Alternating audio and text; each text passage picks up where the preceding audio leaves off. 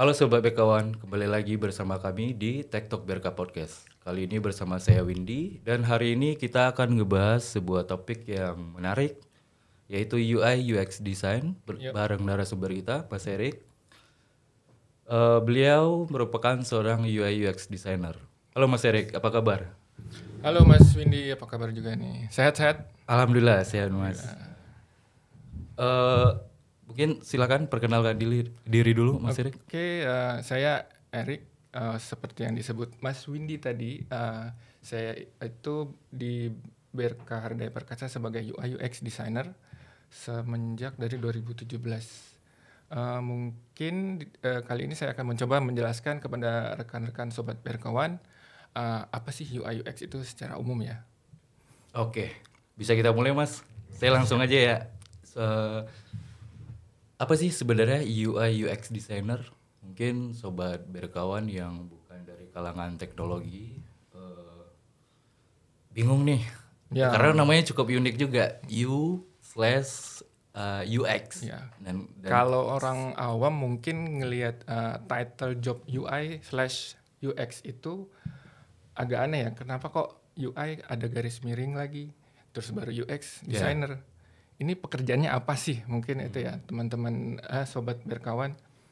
Uh, dari bahasa sendiri UI itu kan uh, kepanjangannya adalah user interface, sementara UX Oke. sendiri itu adalah user experience. Dari namanya akan kelihatan tuh teman-teman uh, sobat berkawan yang mungkin sering menggunakan uh, aplikasi ojol, uh, entah itu Gojek atau yang lainnya atau aplikasi di HP-nya, sering tuh ngelihat uh, tampilannya. Nah itu adalah kerjaannya UI UX designer sebenarnya. Bukan hanya tampilan tapi lebih ke secara flow dari seluruh aplikasi. Eh, saya mungkin jelasin dulu kali ya UI itu spesifiknya boleh. apa atau ya, UX lebih itu, bagus mungkin eh, satu-satu apa. dulu. Betul. Iya, iya. Kita mulai mungkin dari user interface. Sobat berkawan mungkin ada yang pernah dengar user interface. Bagi yang sering pakai aplikasi online seperti ojol atau uh, semua aplikasi yang di HP lah. Uh, UI itu adalah uh, desain dari tampilan dari sebuah aplikasi. Kalau teman uh, sobat berkawan melihat ada ikonnya, ada warna tertentu, bentuk dari button, desain secara layout. Nah, nah secara simple itu adalah user interface design Oh, atau U- dari U- sisi tampilan ya mas ya? Betul. Kalau UI lebih ke tampilan. Nah, lalu UX itu apa? User in- user experience itu apa? Kalau user experience lebih ke eh, belakangnya nih. Maksudnya di belakangnya itu adalah eh, secara flow mulai dari login, eh, transaksi yang dilakukan, lalu eh, seberapa mudah aplikasi itu digunakan dan ada ada joke sedikit lucu sih dari Ya, boleh. UI Apa UX Mas? nih. Eh, UI UX yang baik itu usernya nggak akan sadar dia menggunakan aplikasi itu secara mudah. Oke. Jadi gini, kita kalau pakai aplikasi ojek online pernah mikir nggak atau mencari cara penggunaannya? Ya benar juga sih. Nah, itu. Benar juga sih. Itu- Udah langsung aja ya. Ya, Nah, itu adalah salah satu ciri sebuah UI UX yang berhasil. Oke, tanpa kita sadari ya. Betul. Oh, berarti ternyata ada peran UX designer ya di sana. UX dan dibantu oleh UI. Oke. Eh, untuk penjelasan singkatnya seperti itu. Nanti mungkin saya akan lebih dalam menjelaskan Oke, untuk ke sini. Nah, tadi kan saya sempat eh, bingung tuh kenapa ada slash ya. Berarti ada dua bidang atau gimana, Mas? Eh, betul mas. Jadi UI sini user interface itu sendiri eh, sebenarnya berbeda dari user experience. Secara flow juga yang dilakukan pertama kali sebelum aplikasi itu didesain eh, adalah tugas user experience designer untuk menentukan flow dari awal sampai akhir sebuah aplikasi. Setelah itu baru diserahkan kepada user interface designer untuk membuat mulai dari icon, pemilihan warna, tampilan, uh, urutannya kurang lebih seperti Berarti itu sih. pola kerjanya itu dimulai dari UX dulu. Betul. eh, setelah itu diserahkan ke UI. Atau dua-duanya bisa sekaligus bisa nggak, Mas? Tergantung. Tergantung. Tergantung. Contohnya? Tergantung dari requirement sebenarnya. Jika itu aplikasi yang dibuat dari awal, UX dulu pasti. UX Yang dulu ya. berjalan lebih dulu pasti UX. Kurang lebih mungkin itu kayak sketsa kasar ya kali ya kalau bisa dibilang begitu nggak mas? Sketsa kasar eh, nggak salah sih kalau disebut Hmm. itu adalah ske- sketsa kasar. Tapi sketsa kasar itu adalah hasil akhir dari eh, pekerjaan UX designer. Oke. Lebih gitu. oke. Kalau flow-nya ini panjang banget mas. Iya, iya, Kalau kita mau ikutin. Ya berarti ini eh, mungkin yang saya tangkap ya itu dia mendesain maksudnya merancang sebuah desain untuk kebutuhan aplikasi Betul. atau website. Betul. Nah itu artinya kan ngedesain ya mas mirip-mirip sama nggak sama desain grafis? Hmm, nih banyak teman-teman mungkin termasuk sobat berkawan juga ya yang menganggap uh, graphic designer atau apa ya designer lah kasar- kata kasarnya itu sama aja sama UI UX designer sama-sama di depan komputer sama-sama ngedesain tapi ada satu hal yang benar-benar uh, membuat itu menjadi perbedaan mendasar di antara kedua bidang ini Apa tuh mas? Uh, mungkin saya cerita sedikit dulu ya. Ya sebelumnya. boleh silakan. Kalau kita ngomong graphic designer, sebelum jadi UI UX designer saya Desain grafis dulu. Desain grafis Oke. dulu. Mungkin itu yang jadi dasar kuat buat saya untuk jadi UI UX designer. Nah, kalau ditanya bedanya apa sih graphic designer sama UI UX Iya. designer? Produk akhir yang dihasilkan, Outputnya. outputnya, betul Oke. sekali Mas Windy. Mungkin sobat perkawan pernah ngelihat logo, Hmm. desain logo pernah tahu mungkin terus apalagi ya brosur atau Instagram feed Ya. nah itu adalah hasil akhir dari anak-anak graphic designer biasanya Oke. gitu sementara kalau has- hasil akhir dari UI UX designer itu adalah aplikasi Hmm. aplikasi yang penggunaannya mudah Oke. nyaman digunakan, tidak membuat apa, tidak buat masalah baru gitu misalnya. Eh, seperti yang kita ketahui kan eh, sebelum ada ojol atau ojek online itu kita kan harus ke pangkalan ojek untuk pakai Oh, mendapatkan jasa manual, ojek. secara Iya, manualnya, secara oke. Bagi sebagian orang itu akan sangat merepotkan. Iya. Begitu dibuat sebuah aplikasi yang namanya ojek online ini, Hmm. permasalahan itu kan hilang. Oke. Kalau Mas mungkin sadar, se ke sini ke sini tuh orang mulai eh, apa bergeser tuh kebiasaannya. Iya, iya, benar-benar. Ya. Iya. Yang tadinya mungkin kalau mau makan harus keluar dulu. Iya, ke warung dulu Betul. atau rumah makan. Nah itu kan ot- eh, secara secara habit udah ngerubah dan mempermudah sebenarnya. Ya sih, saya sendiri juga sih. Kadang dari kamar udah pesan makan. Ya sama. Eh, Ya dan itu eh, sadar atau nggak sadar ngerubah habits eh, dari user. Oke. gitu yang tadi awal apa mungkin sekarang karena itu ada istilah kaum rebahan itu ya Hmm. jadi nggak perlu keluar kita Iya. bisa pesan ya gitulah Eh, sebenarnya apa ya kalau saya bisa sebutkan adalah tugas dari UI UX sebenarnya Oke, berarti tadi UI itu mirip-mirip dengan desain grafis ya, Mat. Betul. Oh ya, Mas. Eh, outputnya itu kalau untuk desain grafis kan dia bisa media cetak kan ya, Mas. betul betul banget Nah, kalau untuk yang UI bisa kita bilang itu outputnya pasti digital gitu. pasti digital Oh, pasti digital. Nah, untuk toolsnya sendiri gimana, Mas? Oke, untuk tools ya. Nah, ini juga nih yang sebenarnya membedakan antara graphic designer sama UI UX designer ya, sobat berkawan. Jadi, kalau uh, desain grafis itu sudah sangat umum ya, yang uh, dengan produk namanya Adobe, Adobe. baik Photoshop, Oke. Illustrator, uh, mungkin ada lagi Corel Draw ya. Hmm. Mungkin Mas Windy pernah pakai itu. Iya, iya, iya, pernah sih dulu Ah. Corel Draw. Kalau Mirip-mirip ilustrator bukan, Mas? Iya betul. Oh, oke. Nah itu kan adalah tools-tools yang biasa digunakan oleh uh, graphic designer. Oh. Sementara kalau kita berbicara masalah UI UX designer, ini agak beda nih, geser sedikit. Hmm.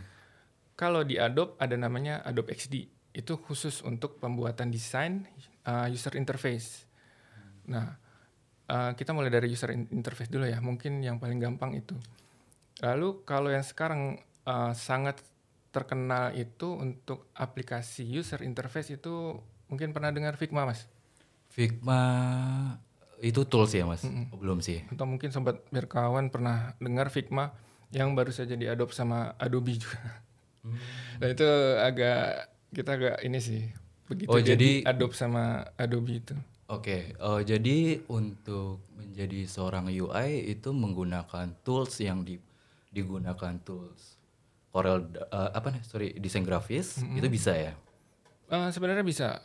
Okay. Karena jujur aja awal-awal saya mulai dari UI UX itu yang saya pakai itu Photoshop. Oh Photoshop. Ada Photoshop. Okay. Cuman susahnya minta ampun. Kenapa okay. saya bilang susah? Hmm, kita tidak didukung untuk aset yang banyak. Kan harus mencari sendiri tuh kalau di Adobe Adobe Photoshop. Walaupun ada biasanya berbayar.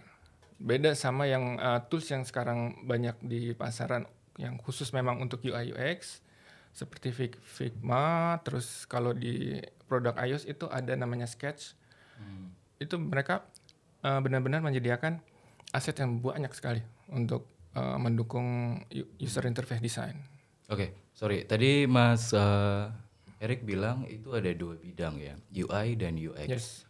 Nah, yang uh, Sigma, sorry Sigma ya nama programnya Fig, tadi. Uh, Figma. Pakai F Fanta. Oh, Figma. Oke. Okay. Itu untuk UI kah atau UX? Uh, Sebenarnya tergantung penggunaan sih. Tim dari UX itu kan hasil akhirnya adalah sketsa kasar okay. atau wireframe ya kalau kita menyebutnya.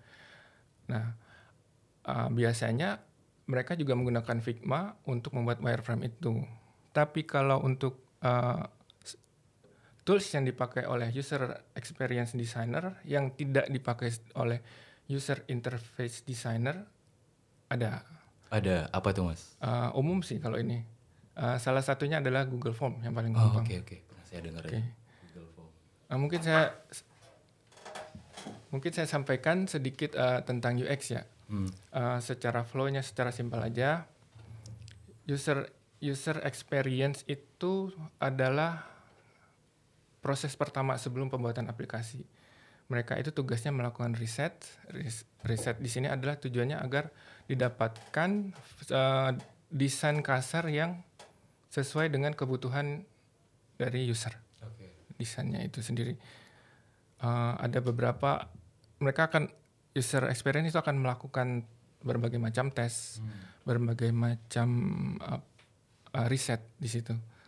Di antaranya riset yang paling sering saya lakukan adalah uh, riset secara secondary ya. Maksudnya secondary di sini uh, saya mengambil dari uh, internet, dari atau teman-teman yang sudah punya pengalaman di aplikasi yang akan saya buat. Saya lakukan wawancara di situ. Butuhnya seperti apa sih? Kesulitannya di mana sih? Pain pointnya apa aja sih? Permasalahan yang harus diselesaikan apa? Nah dari situ UX akan meng, uh, apa kalau ditanya toolsnya hmm. bisa macam-macam banyak ya sekedar kertas aja cukup sebenarnya oke okay. itu sorry itu untuk UX UX uh. atau uh, kalau memang harus melakukan testing dia akan membuat tanya jawab dan lain-lainnya nah itu bentuknya bisa Google Form hmm. atau yang lebih lebih oke okay lagi tuh ya minta bantuan developer untuk buatin angket dan lain-lain sebagainya. Oke, setelah proses itu jadi uh, baru bisa diteruskan oleh UI mungkin dari sisi tampilannya, layoutnya, warnanya, oh begitu ya. Betul. Nah, nah dari situ kan uh, terbentuklah kita nyebutnya wireframe ya. Wireframe itu ya kayak coretan sih. Ini ini nanti search bar-nya di sini. Nah, lalu buttonnya seperti ini, warna yang dipakai ini. Setelah itu ada, jadi itu requirement dasar dari UX diserahkan ke user interface design. Nah, dari situ mulai tuh dibuat uh, kalau kita nyebutnya mockup ya. Ya, yeah, mockup. Mockup. Nah. Bentuk aplikasi jadi sesungguhnya secara desain tentunya. Setelah dari situ diproses sampai akhirnya nanti uh, dibuatlah sebuah prototype Oke. Okay. Uh, mungkin sobat berkawan uh, penasaran apa sih maksudnya prototype? Hmm, boleh. Kalau prototype yang di dunia UI UX di sini yang dimaksud adalah aplikasi jadi tetapi tidak ada data di dalamnya. Lebih seperti eh, apa ya? Kayak dummy produk mungkin. Oh iya benar. Oh dummy produk. Um, oke. Paling gampang mungkin untuk dipahami itu ya dummy Iya, product. iya. Jadi kalau kalau kita ke counter HP mungkin ngeliat ya HP yang nggak bisa Cuman diapa-apain. casingnya Iya, doang, itu. Eh, nggak ada datanya, cuman tampilan doang ya Cuma mas. tampilan doang. Nah, kurang lebih seperti itu. yang Oh, hasil akhir oke. dari uh, UI UX designer. Prototipe-nya di kita lakukan tes. Itu sorry prototipe itu kita bisa akses di semua Hmm, orang atau dia bisa di apa namanya bisa diupload ke internet atau gimana? Uh, biasanya kalau uh, saya pribadi sih saya akan menggunakan Figma di sini. Di Figma itu uh, prototype itu bisa kita sharing ke siapa aja sebenarnya. Hmm. Termasuk ke user atau ke uh, teman-teman atau ke tim gitu untuk gunanya apa? Uh, tujuannya untuk mengetes apakah ini desain ini bisa dibuat atau enggak pertama itu. Oke. Kedua adalah apakah flow-nya sudah sesuai dengan kebutuhan dari user. Hmm, Nah, ini yang paling penting sih. iya. Kenapa? Karena uh, tujuan kita buat aplikasi adalah untuk mengatasi kesulitan yang dialami user itu sendiri kan.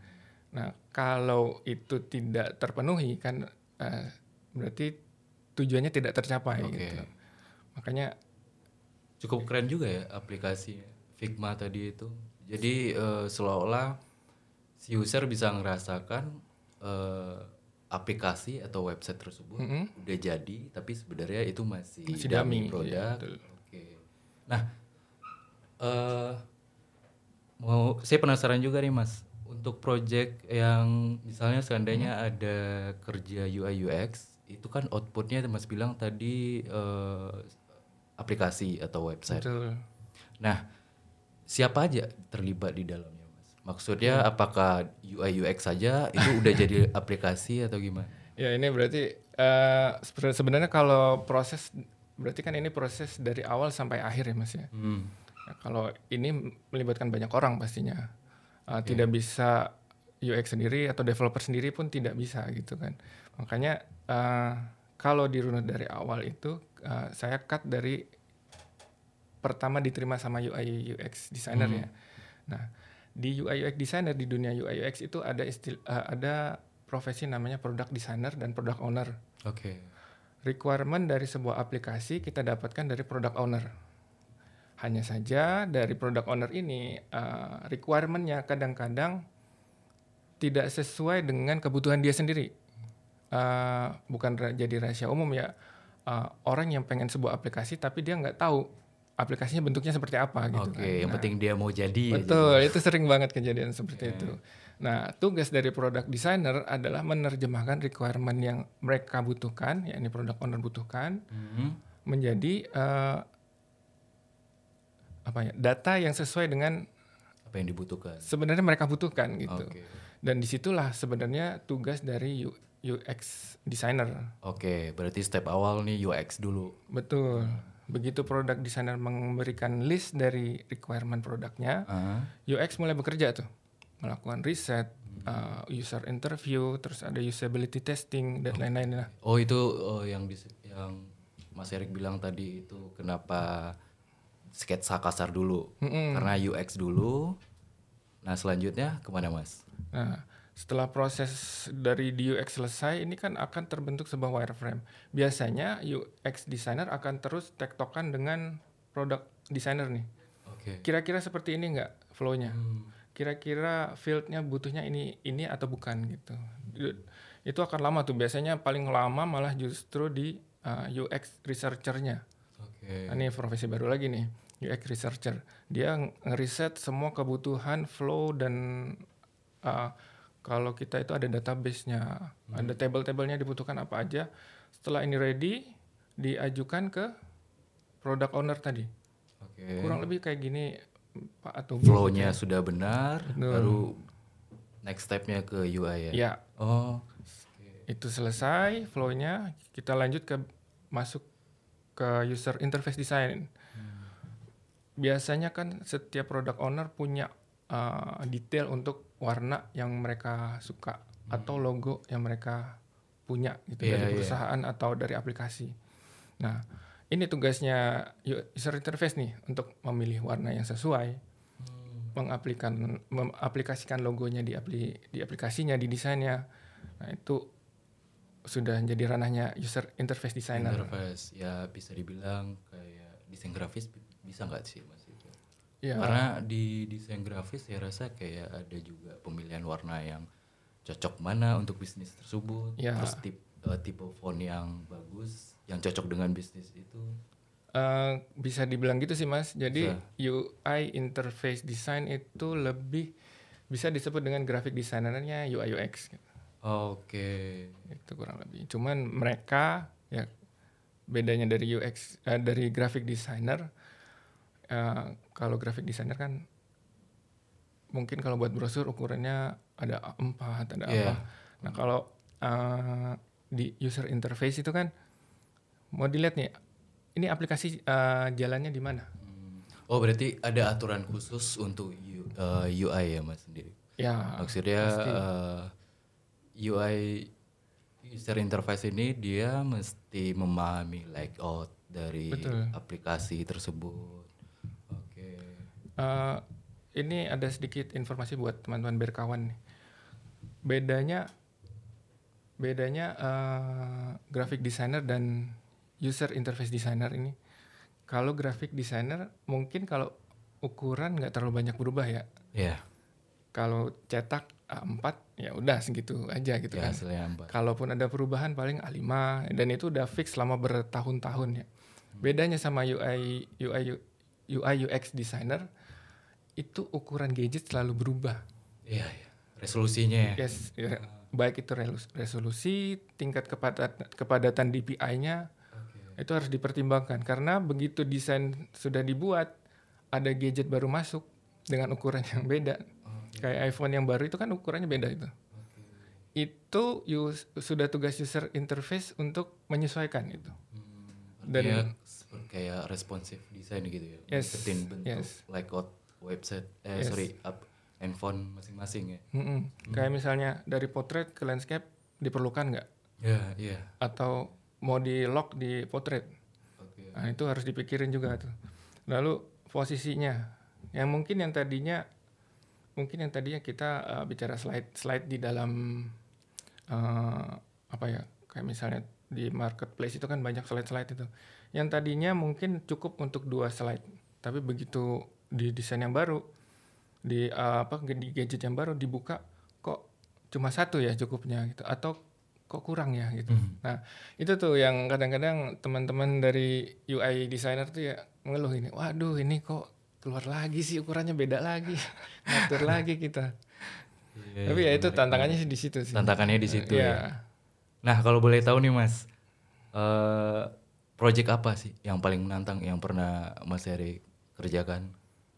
Nah, Kalau paling menantang ini agak banyak ya sebenarnya semua project itu sebenarnya selalu menantang ya karena uh, pasti ada pain point yang harus kita lewatin gitu. Ada ada uh, hal-hal yang s- pasti sulit.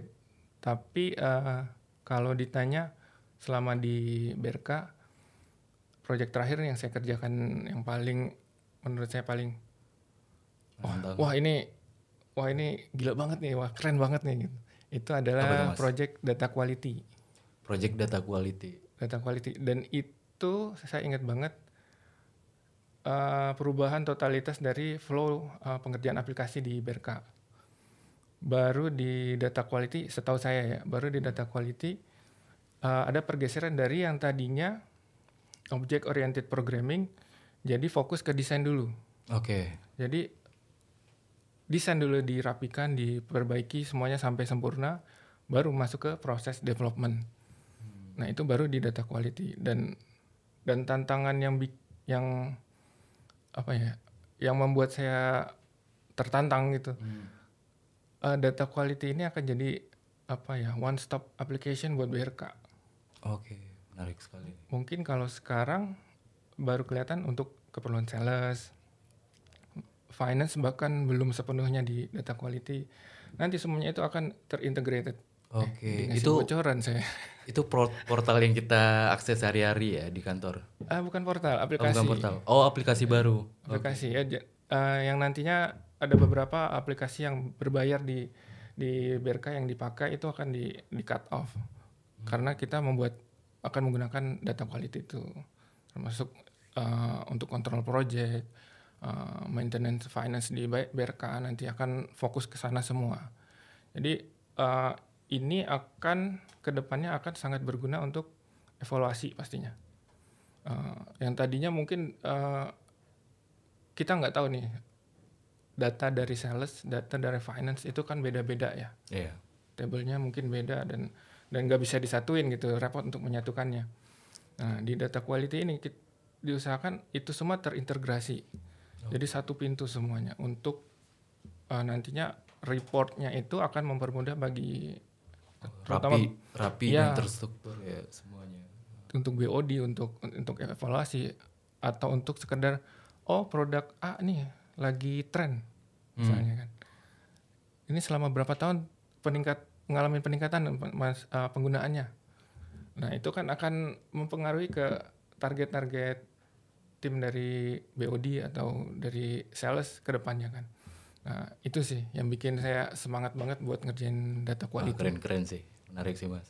Oh ya, sorry, saya mau balik lagi nih, Mas, ke yes. ke pertanyaan awal tadi itu soal saya masih penasaran uh, untuk menjadi UI UX itu uh, bagus dari background apa sih? Maksudnya lebih prefernya masuknya mulai mungkin Mas Erik tadi kan dari desain grafis tuh, mm. apakah desain grafis semua desain grafis bisa menjadi UI UX ataukah background lain bisa jadi kalau seorang UI Mas Windy UX sendiri designer. gimana? Kalau saya dengar dari tadi seru sih kayaknya karena mungkin saya pernah ada basic desain grafis sedikit ya. Uh. Dan Mas Erik bilang tadi itu seru juga kayak user uh, experience-nya itu kayak kita nggak sadar deh ternyata begitu kita menggunakan handphone itu ada ada flow-nya mm -hmm. misalnya contohnya kayak Mas Erik bilang online store lah mungkin mm. uh, itu semua terstruktur dan kita nggak sadar Betul. jadi pas Mas Erik cerita tadi kayaknya seru dan mungkin saya lebih tertarik ya tadi di UI-nya okay. karena mungkin ada basic sedikit nih desain yeah. grafis gimana tuh Mas kira-kira Oke, okay. sebenarnya kalau ditanya user user interface atau UX designer itu atau UI UX designer paling enaknya nyebutnya ya bisa dari bidang mana aja sih mas? Oh bisa di bidang. Saya tahu uh, seorang use, apa UI UX designer yang uh, cukup terkenal sih tapi saya lupa dia namanya siapa gitu. Hmm. Itu backgroundnya sama sekali bukan desain. Oke. Okay dia malah kalau nggak salah itu uh, pertanian. Wah, wah jauh banget itu. Gimana tuh mas cerita? Nah, jadi jadi berawal dari biasanya sih berawal dari suka. Ya. Yeah. Uh, mungkin browsing browsing uh, melihat kok desainnya lucu-lucu ya, bagus-bagus okay, ya. mungkin dia akses di gadget kali ya di yeah. handphone. Okay. Ini apa sih profesi apa sih yang membuat desain hmm. ini gitu kan?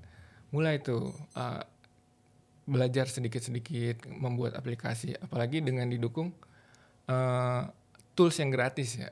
ya tinggal mencoba ngedesain men, mungkin awal-awal mencontoh mungkin hmm. terus ditampilin di IG apa buat pamer lah gitu kan yeah, istilahnya yeah, di iya, sosmed yeah, gitu yeah. kan nah dari situ kan responnya mulai banyak dia suka dia suka dia mulai ngebuat aplikasi di makin ke sini makin mendalam ilmunya oh ya kunci dari UI UX itu sebenarnya bukan di skill design. Kenapa saya berani bilang begini? Karena uh, seorang UI UX uh, eh, itu dituntut untuk memiliki rasa empati, mas. Oke. Okay. Maksudnya empati di sini apa? Saat membuat sebuah aplikasi, sering kali kan kita mendapatkan requirement dari user yang nggak jelas. Hmm. Kita diminta melakukan uh, riset uh, sebenarnya user ini butuhnya apa sih gitu kan. Nah, memahami ya. Nah, itu deh mungkin kata pengganti dari empati yang cepat itu untuk memahami. Okay. Dari risetnya dia akan mencoba untuk memahami, oh ternyata orang ini butuhnya misalnya kayak ojek online uh, transportasi yang cepat nih. tapi apakah harus eh, taksi? Iya. Apakah harus eh, bis gitu? Enggak. Ternyata yang paling cepat dipilihnya adalah ojek online misalnya. Misalnya seperti itu ya. Nah, dari situ akan di, disam- ada, akan dapat hasil oh, Bapak sebagai user butuhnya transportasi yang cepat. Kita sarankan pakai ojek nih, Pak. Iya.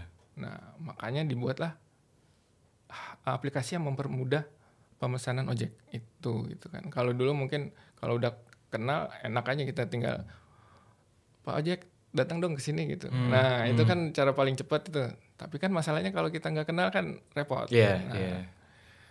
Solusi itu muncul di situ dengan dengan eh, rasa empati dari si desainer itu tadi Desainer tadi ya. dia menawarkan sebuah solusi yang didapat dari dia me- melakukan riset nih oh sebenarnya nggak butuh taksi kok yang penting cepet gitu kan Jadi seolah-olah eh, desainer tadi mencari solusi yang paling praktis karena dia memahami apa kebutuhannya.